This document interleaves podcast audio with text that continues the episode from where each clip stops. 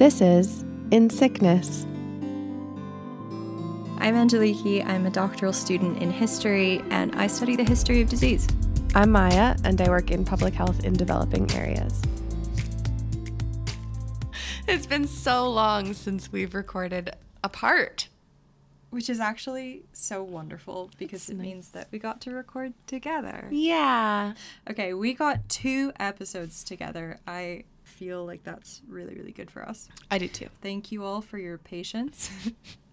Life has been hectic. Yes. There's been international travel, school, life, figuring out how technology works. I feel like the mood is low today. I mean, nothing perks me up quite like putting on red lipstick at 3 p.m. on a weekday for no reason and talking to my best friend about lupus. Yeah, me too. I don't have lipstick on, but the rest is true. Why don't you introduce today's disease for us, Maya? I would love to. Today, we're talking about lupus, and we're doing it in honor of Valentine's Day. Here's why, though lupus is an autoimmune disease. So that means it affects your immune system and it makes your immune system attack your own body because it can't differentiate between things that it doesn't want, like a disease or something you're allergic to, and the healthy tissue in your body. Another thing that lupus does is it causes inflammation, which can affect the joints, your skin, your lungs, or your heart. Ah, yes. Inflamed heart. What else could possibly say Valentine's Day more? Chocolate? Okay, lupus is often called the disease of many faces because its onset and its symptoms can be super, super unpredictable and take a lot of different forms. One symptom that does happen in about 50% of the cases of lupus is you get this rash on your face that looks like a butterfly with its wings sort of spread across both cheeks. And that is called a butterfly rash, um, or scientifically, um, malar rash. And it's sort of this like red or kind of purpley hue, and it spreads across your cheeks, which also typically worsens in sunlight. And we'll talk about that and other symptoms in a moment. But before we get to the nitty gritty, I want to talk sort of about the origin of the name, which is something I've always been really curious about because it is not something that I would have, like, knowing what I know about it, I wouldn't have named it lupus because, of course, that means wolf in Latin. Shout out to Professor Lupin, the most obviously named character in the entire Harry Potter universe. Just putting it out there. But, like, nothing that I knew about lupus screamed uh, like wolfy to me. So I kind of didn't understand it. Uh, so, as Angel and I were talking about at the beginning before we started recording, there is some different scholarship about the origin of like who used this first and i think she'll probably talk a little bit more intelligently about it than i. But basically the full name of lupus is lupus erythematosus and lupus does actually mean wolf and unclear on its first use in, in history There was a bit of a bit of a controversy in the first reading of the script. We both had very different dates for this. Was it 895? Was it the 13th century? Was it 960? Uh, to be discussed. But the general premise was the same, which is that that rash or sometimes lesions on the face looked similar to a wolf bite. Having seen some of the pictures, I can't say I get that, but I've also never seen a wolf bite, and it was like the 800s to 13th century. So you never know. Bit of an interval, but it's like the deep dark ages. True. The latter half of the most common name of lupus, erythematosus, comes from the Greek erythros, which means red, and that refers to the color of the rash. So that makes an angel's lipstick. And um, yeah, I feel like that makes a little bit more sense in terms of naming conventions. I'm just putting it out there. So I did say the most common kind of lupus there. So let's just dive into that super quick. The first one that we just talked about is the most common type of lupus. It's systemic lupus erythematosus or SLE. When people say lupus, that is usually what they're talking about. It's like 70% of all lupus cases. This is the one that causes inflammations to organs or organ systems, either chronically, which means repeatedly over time, or acutely, meaning very severely and suddenly. One of the most challenging things about lupus that I mentioned at the beginning is that it has a variety of symptoms, and as is our favorite with the diseases we talk about, they are super common to other diseases also. So it's like really hard to pick it out. So the most common ones include skin rashes, arthritis, swelling in your feet and your eyes because of the effect it has on your kidney, fatigue, and fevers. More severe cases cause kidney swelling and damage so bad that you need a transplant or dialysis. It can cause inflammation of the brain and the nervous system, which causes a brain fog or memory loss or seizures or behavior changes. And of course, inflammation of the heart, which causes a heart attack. So, a lot of different options for all the different things that can happen to you. And the uh, quote unquote best part is that we don't really know where it comes from or what causes it, other than um, autoimmune issues often run in families. So, if a parent or family member already has lupus, your chances of getting lupus are higher. Okay, second kind of lupus is cutaneous lupus. And it's not really like a se- separate specific kind, but it's like a specific side effect of lupus that a lot of people with the disease get. So it's just a skin disease version of lupus, which causes rashes and sores, but typically in places where the sun touches you. So, like your face, your neck, your ears. And like up to 70% of people with lupus find that the symptoms worsen when you're exposed to UV light, which is crazy. And then within cutaneous lupus, there's actually three subtypes. Uh, one is discoid lupus, where you get these really big disc shaped lesions that are really big and red and scaly. And they aren't super painful, but they can lead to hair loss, scarring, or even skin cancer. Then there's subacute cutaneous, which is smaller lesions that are also not painful and also UV sensitive. And then there's acute cutaneous lupus, which is basically when you just have a flare up and you get the rash. Okay, back to other forms of lupus. I had no idea there were so many kinds. There's also drug induced lupus, which I hate that this is a thing and it's exactly what it sounds like. But basically, you get a lupus like reaction to very specific drugs, but it takes time for the body to have this reaction and it usually does go away when the treatment's over. So, there's some common drugs that cause this. One is hydralazine. Hydralazine. Hydralazine? I'm going to say hydralazine, which Yeah, you use to treat you use to treat high blood pressure or hypertension. Procainamide, which you use to treat heart rhythms that are irregular, and isoniazid, which you use to treat tuberculosis. So a lot of those if you take them for long extended periods of time, you're basically your body starts to react to them in the same way it would to lupus. You stop taking them and it eventually goes away.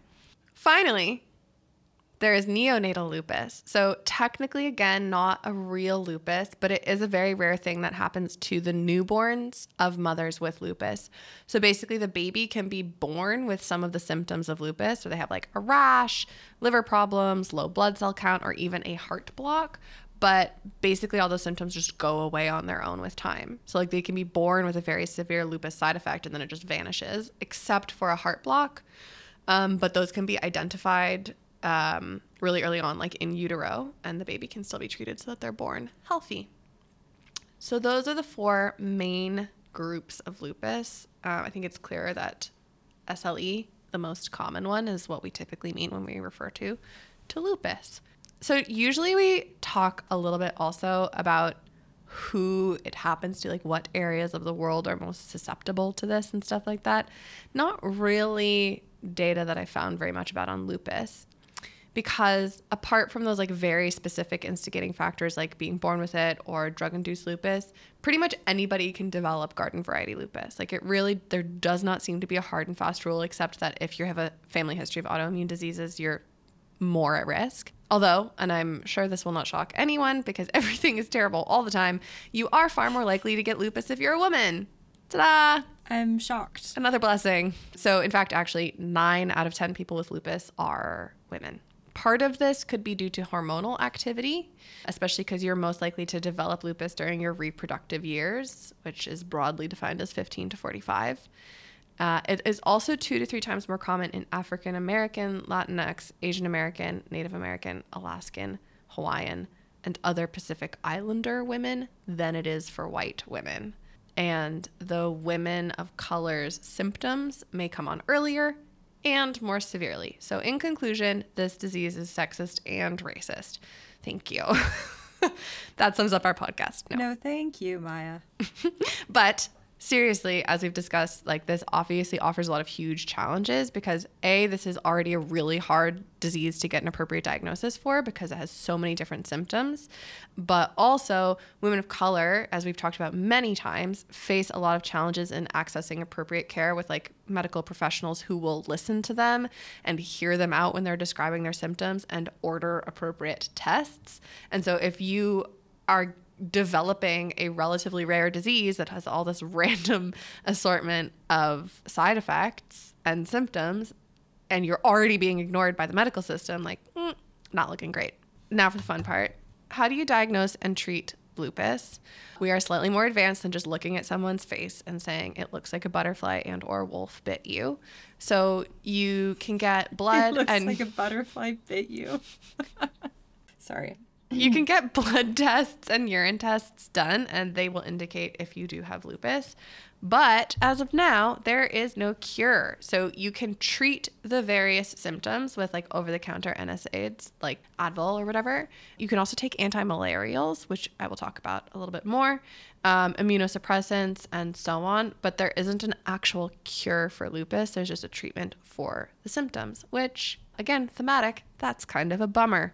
So, that's what lupus is. I'm going to hand it over to Angel to explain to me what the hell this all Yeah. means and where it comes from. Okay, so in our historical section today, I'm going to be giving you like the broadest overview of lupus in history, and then I'll give you a case study, um, which is actually one of the most reliable examples I've seen of retrospective diagnosis, which is Queen Anne.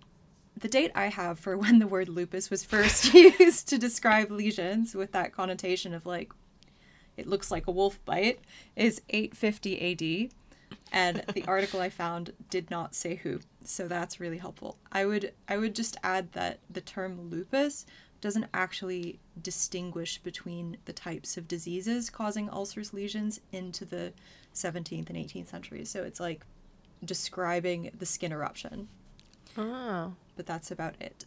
So in the 13th century, what I have is Rolando de Parma, who I have no idea who that is, makes the distinction between lesions of the face, which he calls noli me tangere. Weird, right? And lesions of the limbs, which he calls lupula.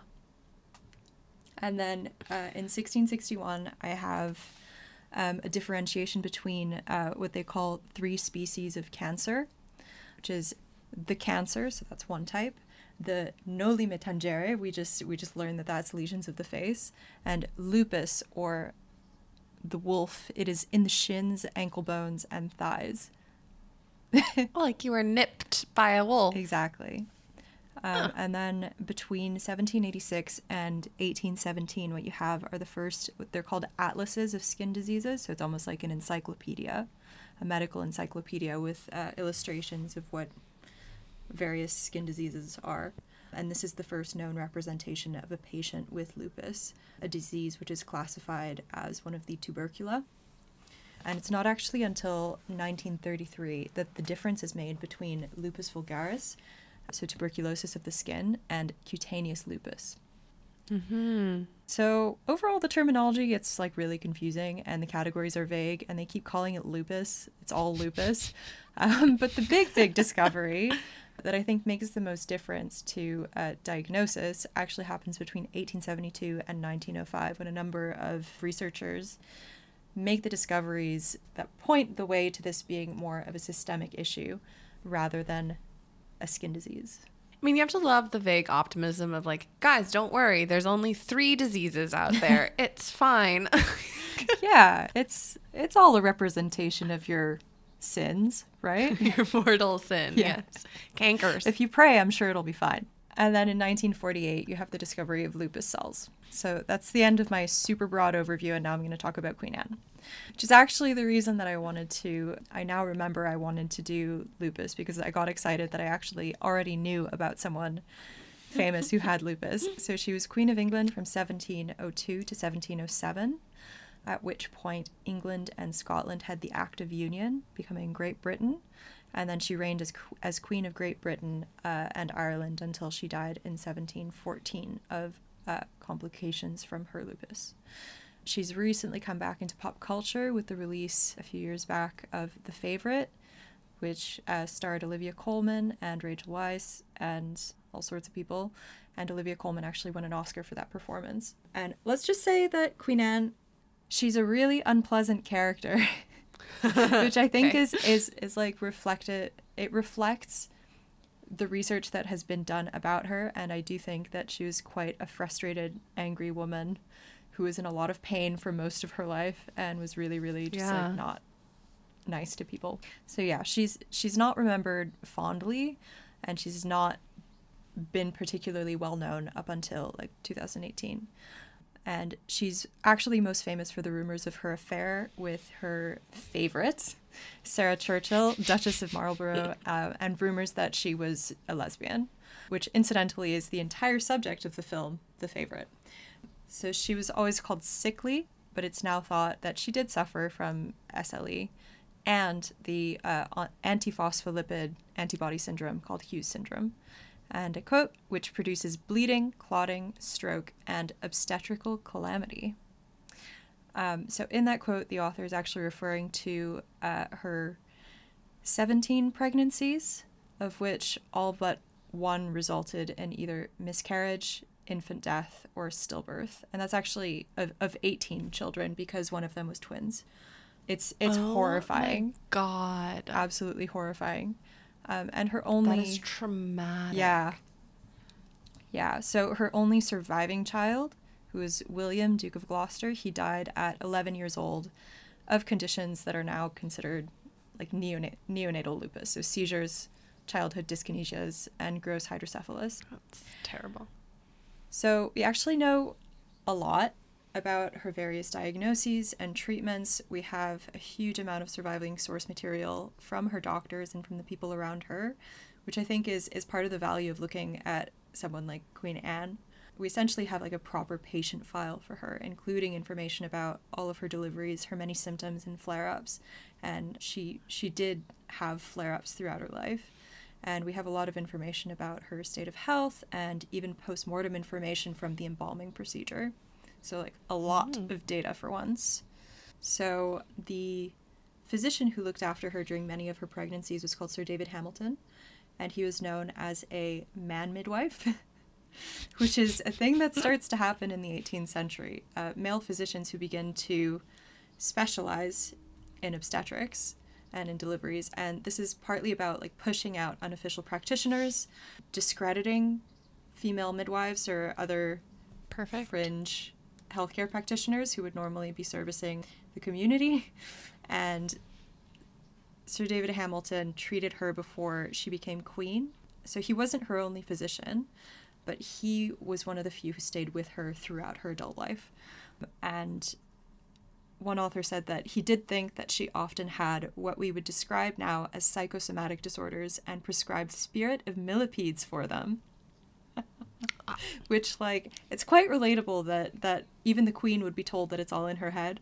Um, but God. but the spirit of millipedes, that's disgusting.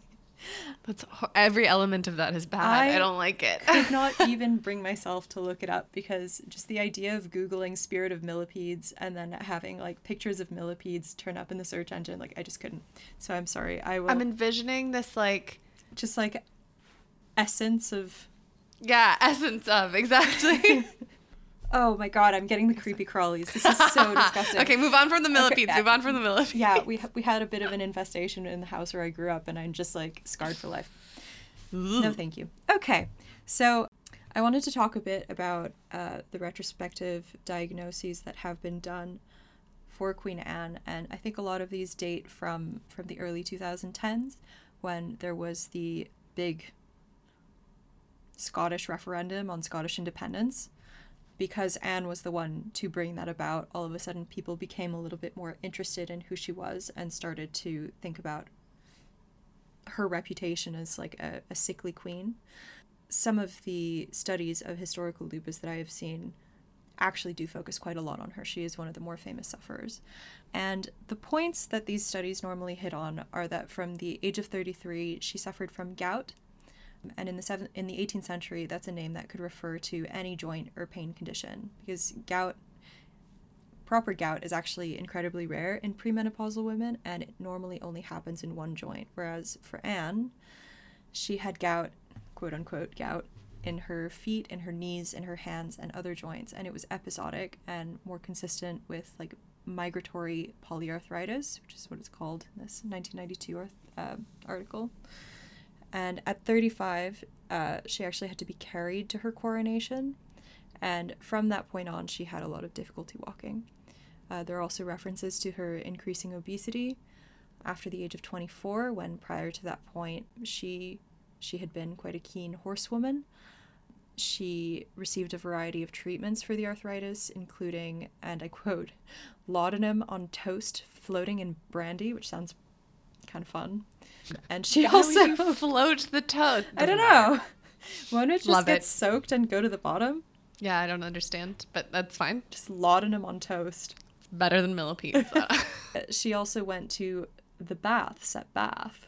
She had a skin condition on her face which made it red and spotted, and throughout her reign, she secretly used paint to cover up the blotches on her face. And we know that from a document from 1713. These are some of the high points of uh, why scholars have thought that she suffered from lupus, in addition to all of the problems she had with her various deliveries. And it kind of fits in with Maya's earlier characteriz- characterization of lupus as the disease of many faces. So it's a collection of symptoms which were diagnosed and treated separately, but which taken as a whole mean that for once we're fairly sure about that diagnosis. When she died, there is some evidence that it was kidney failure, which is a Mm. good time hmm sort of thing. Out of curiosity, I actually looked around for a modern study to see if any of this echoed the experience of Queen Anne, and I did find a 2015 British study called Exploring the Social and Interpersonal Experiences of South Asian Women with the Diagnosis of Systemic Lupus Erythematosus. And shockingly, there are parallels. Ah. there are totally parallels to be drawn with our historical case study. So the treatments, some some of the main themes for me that they have in common are the treatments which seem to decrease the quality of life while solving some aspects the struggle to get treatment when you're looking well but feeling poorly the perception of malingering. I can see maya nodding and kind of rolling her eyes. We're going to talk about this. And the alienation the emotional upheaval and the physical suffering that result from the experience of sle and obviously, we need to be really, really careful about projecting backwards into the past or even across different communities of people with very different backgrounds. So, the 18th century white, privileged, final queen of the House of Stuart will obviously have a very different lived experience to modern British women of South Asian descent. Sure. But I was really struck by all of, by all of the points in common. And for Anne, who's remembered as frankly a nasty piece of work, we have the source material to argue that her illness called her caused her great suffering and that she lashed out against the people around her throughout her adult life. Something with really jibes with the experiences of these women in this study. And also with a stat that I found from 2007 that stated that nearly half of married women got divorced within five years of a lupus diagnosis. So while many people with lupus do have fulfilling relationships, the point I'm really trying to make is about the real human impacts of disease and that this is also emotional, psychological, and like socially quite traumatic, and that the echoes here really make me think we haven't moved that far off. I would And she's shaking her head. so yeah, just like in the context of some previous discussions we've had about women's health and um, getting diagnosis as a woman, let alone a woman of color, my impression is that although we have better tools for treating some of the symptoms of lupus now than ep- essence of millipedes, for example, we'll never properly be able to widen that gap between the historical and the present day suffering until we address the gender inequality in healthcare. it's remarkable that even somebody who was in a position of leadership was basically being told like it's in your head okay so it's funny because i actually had like originally i was thinking of taking almost exactly the same tack as that and i did such a long intro there were so many elements of lupus that i didn't want to get too crazy and i was kind of floundering around trying to find like a good case study or like something really interesting and compelling so i basically followed this exact same process where i was like most famous people with lupus and plugged it into Google and hoped that an interesting story would pop up. And it didn't. But I did want to let you all know that the scars on Seal's face, uh, like kiss from a rose, you know, Seal, he those are discoid lupus. Ah, I didn't know that. I know, I didn't either. And apparently he's like very proud that he's survived this and is like an advocate for it and has like talked about it publicly. I didn't know. So that's not my section, but I did want to let everybody know that fact. and then I was going to talk about the challenges of getting diagnosed with lupus and how hard it is for people to be taken seriously by the medical elite to get appropriate testing and treatment. Uh, but while I think it's really important and relevant, it is also so sad. No. And like you've touched on it already and we've touched on it. So instead, I kind of wanted to take like a fun little, I mean, listen, none of this is going to be like a good time, but I wanted to take an interesting segue that I promise is relevant, but it's like still kind of sad, but it's really interesting and kind of strange. So, I mean, I fully support this because I think I, I've taken us to a really dark place. And we should probably, we should probably talk about some drugs instead. okay, great. That's perfect because I'm going to talk about some drugs. So, for this section, I'm going to talk about hydroxychloroquine. And that name might ring a bell from what feels like a full eternity ago because, uh huh, it is the anti malarial that was touted as a false cure for COVID. Like that literally Yes. feels like a full blown lifetime, but that was like a couple year and a half, maybe. Also, I was cheering because I thought I knew the answer, but I was wrong. I thought, oh my god, that thing, that thing from leprosy. it's funny. It's not the case though. Um, Sorry, yeah, Yep. no, the fake COVID cure. fake COVID on. cure. So we've like moved on to ivermectin or whatever now. But yeah, remember that weird moment in time where like the former president of the United States was talking about this as a thing? That's what we're going to talk about. So, a little bit of background about hydroxychloroquine. Chloroquine and hydroxychloroquine, which is its derivative, originally come from the bark of the cinchona tree, which is found in the Andes of South America. And it was a very, very common medicinal herb. So, obviously, as with almost everything that I love to talk about, we're going to take this back to colonialism. So, this treatment, this herb, this bark, was stolen essentially from indigenous peoples by colonizers.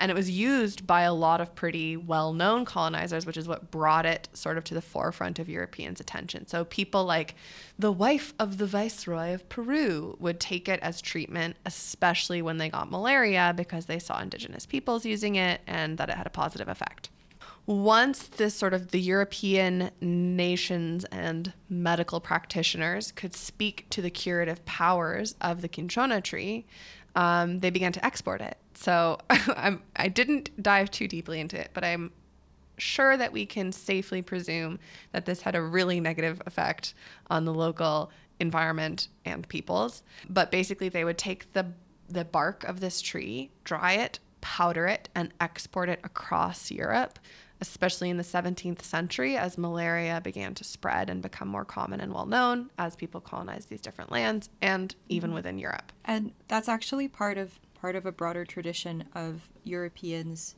exporting all sorts of like natural specimens back to Europe. Mm-hmm. Like whether they're as treatments or as as curiosities. Like people were were bringing back all sorts of natural specimens, be it like like the original collection of the British Museum. Mm-hmm. Like if you go in, it's actually the least visited gallery, but it's full of these samples mm-hmm. and illustrations of all of these specimens from from South America and from all over the world. That's really cool. So, of course, one thing about this is like as it began to became really necessary and really popular, obviously the church wanted to control it as they love to do. So they started calling it the sacred powder and started basically like trying to completely control the trade of this powder in Europe. And that started what you have just mentioned, which I like to call a plant race, where all the different colonial powers are trying to cultivate or harvest the most amount of this cinchona tree and bring it to all of their various colonies that are being plagued by malaria. Not, of course, for the residents there, but for the colonizers. And in Europe itself, where there was still some areas where malaria was endemic. It's also worth mentioning that white settlers had quite a high mortality rate in places like uh, like the Caribbean and in in the East Indies as they would have called them at the time. And they associated that with the climate and with with the idea of like constitution. So white people are acclimatized to England where it is 10 degrees and raining Mm-hmm. at all times. And when you bring them to Jamaica, they just cannot handle it and they die. Um, when actually the problem that they were having was malaria and yellow fever. Yeah. Yeah. And so this treatment was actually really effective for a lot of different diseases. Just specifically, malaria was the main one. And part of this plant race, they were like taking seeds from these trees and trying to cultivate the trees everywhere else. But it's actually quite a hard plant to grow. Um, and there's like the Andes are obviously a very specific mountainous range with its very specific climate. So they were really struggling with it. Um, and they were trying to figure out how to use it in different ways to help protect people. And it's this kind of like stealing and growing of product like natural resources that we see a lot. You see things like trying to grow this tree, but also like sugar cane or rice or coffee, where it was started to be produced in places where it wasn't being produced before, and it overtook the natural landscape and all of the plants that were actually supposed to be growing there. So we still see the ramifications of that like sugar cane production across like the Caribbean and you see similar kind of like deforestation for for crops that are going to like cash crops across Latin America and Africa like it has a similar effect. So mm-hmm. on the question mark positive side it is just a really hard plant to grow. So it didn't really work out that way with this in this particular instance but it did mean that there was this like race to try and figure out what to do with the powder and how to manufacture it and how to use it more effectively. So from this powder they eventually developed quinine. And quinine still is a common treatment for malaria. It is very intense. It's like a last ditch effort if none of the other meds work. But that quinine led to the creation of the gin and tonic. So it originally was quinine powder, sugar, water, gin, and lime. And British soldiers, um, British troops who were traveling around the colonies in the early 1800s would make this drink in order to either cure or prevent malaria. And this um, eventually turned into a G&T, which naturally has small amounts of quinine in it. So if you have ever traveled across sub-Saharan Africa, you will know that people love a G&T there. It is still true and it does help. It's like people will not take anti-malarials. They will instead just drink G&Ts. Okay, so many things really amuse me about this, and it makes me so, so happy because I will think about this every single time I ever order a G&T because colonialism at the bar. Yay. Yeah. And also just the fact that like this this is what is so cool about uh, doing something like environmental history. Like that label sounds so boring, but the content of like the content of that kind of research and the implications are just incredible. So yeah, Yeah. everybody get onto your environmental and agricultural histories because it's really interesting. It's super important and it helps define like economies and climate change and like it's so relevant and like where people mm-hmm. live and like the geographic landscape. Exactly. I mean, like you need to think about the context and not just the human actors when you're when you're looking at any sort of issue. Like we don't exist in a vacuum. You need to consider the ecosystems. You need to consider how we're modifying our environments because that's often a huge driver for people's decision making. Yeah, and it's also one of the reasons that colonialism in Africa basically destroyed any systems of operation that were already there because they forced migration and they forced people to live and work and farm in places where they shouldn't have been that put them more at risk for things like malaria or where it wasn't defined like there was a system there was an operational capacity that they like eradicated. Anyway one more note about gnts is that they are better in sub-saharan africa. I will say specifically malawi and mozambique. They taste better than in north america. Just putting it out there. Thank you. So in the late 1800s dr payne started using uh, quinine in the treatment of his patients with lupus, which started off the beginning of this medical relationship between quinine and other antimalarials as a treatment for lupus. And one final note about this uh, plant race the one colony that the British had good luck cultivating, the cinchona tree, was Java. And I, that that makes sense. Mountainous, like rich soils, like I can see the relationship. But in World War II, Java was captured by the Japanese. And so that started this sort of race between the Allied and Axis powers to develop a synthetic anti malarial because now the Axis powers controlled this natural source of quinine so that they could actually prevent their soldiers in like tropical places from getting malaria. And so now the Allied forces were at a mm-hmm. disadvantage. Which is actually a key part of any invasion plan.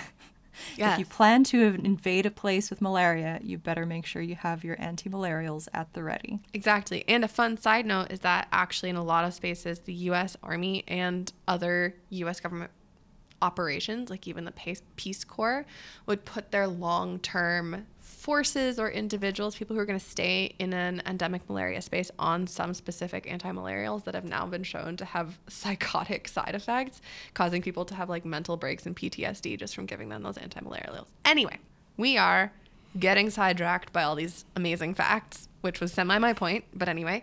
So, because of this sort of race at the beginning of World War II, there was in 1938 a synthetic version of quinine that was called chloroquine, but it was super, super toxic. So you couldn't actually give it to people.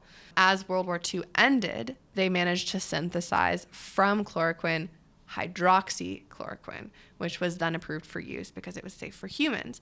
So it was already known that this could be used as a treatment for other things. Like even from the original cinchona tree, it was used as a treatment for a lot of different illnesses. So beyond just treating malaria with hydroxychloroquine, they also treated a lot of other autoimmune diseases, which is how we get back to lupus eventually.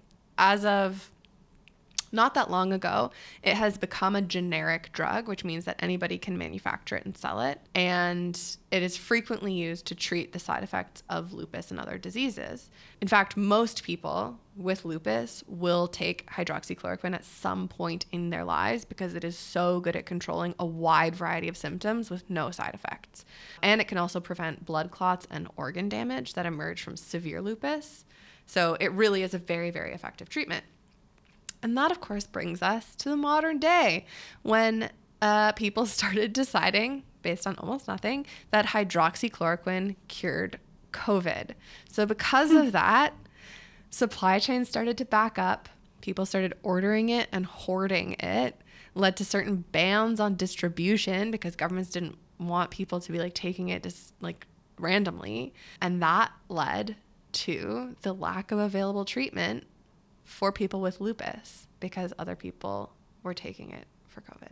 So that is the storied origins of hydroxychloroquine, one common treatment of lupus.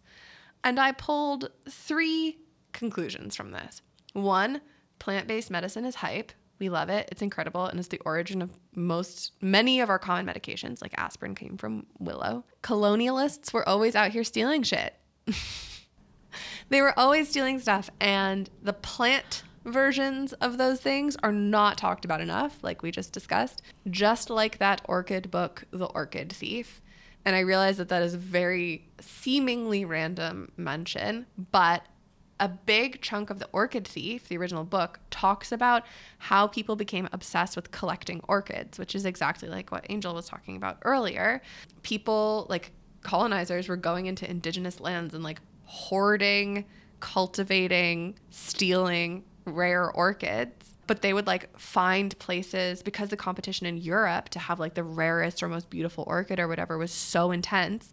They would like find fields of orchids, dig up and replant like eight of them and then just burn the field so that nobody else could have it. And there was this like underbelly of orchid hunters that were just traveling the globe just to find orchids. So one incredible example was that there were orchids, really rare orchids, growing on the slopes of like Mount Everest.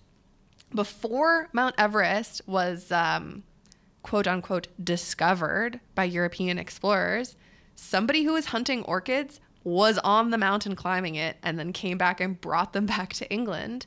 And then, like a decade later, somebody discovered, quote, Everest. Like they were everywhere. It was crazy. And it was like people were and still do spend millions of dollars of orchids. Anyway, it's a whole different rabbit hole about like collecting plants and mm-hmm. stuff like that. Anyway, my third conclusion, that's what I was talking about, is that dumb people using medicines wrong puts other people's lives at risk and it's dumb and don't do it. Did we mention that it's dumb? It's dumb. It's really dumb. So dumb. And that's my discussion of lupus. Thank you. This was a good one. That's a good one. We're feeling we're feeling a little bit cynical today. But I think because it is February, it is allowed. I agree. It's objectively the worst month. Yes. So what's your hooray? I've been trying to think of one for like the last 5 minutes you were talking. My hooray is that I have to do some insane math statistics R thing for a class that I'm taking that I don't like and it is not my forte. And I am just struggling and bumbling my way through it. But I managed to finish an assignment by myself. Now, did I do it That right? Stay tuned. But amazing. I'm very happy. Like, I have a sense of accomplishment that I did a hard thing. So, that trying to put a positive spin on it. And that means you can now go lie down. What's your hooray? I watched A Knight's Tale yesterday after like the worst day ever. It was a really full day. I was very, very sad. Showed it to my boyfriend who'd never seen it, and he loved it. and I loved watching him experience it as well. He was just like giggling to himself about all the like medieval jokes and like I, love will that. fong you. It was great. And this, I will add, we've been planning this and feeling like overwhelmed with life and like getting it done and doing it. And when we actually do it is such a delight. So this is also It another is. hooray for me. It's a big, big hooray. I love hanging out with you, Me too. and um, this was a really interesting episode. I agree. Okay, so what do we give the fans? A G&T A GNT. and a millipede. Please no millipedes. Okay, I'm I'm gonna go. I love you. I love you too. Have a nice time today. You too. Okay. Bye. Bye. Thank you for listening to In Sickness. Researched and hosted by Angeliki and Maya. Intro track and logo by Adrian Morningstar. Sound editing by Maya.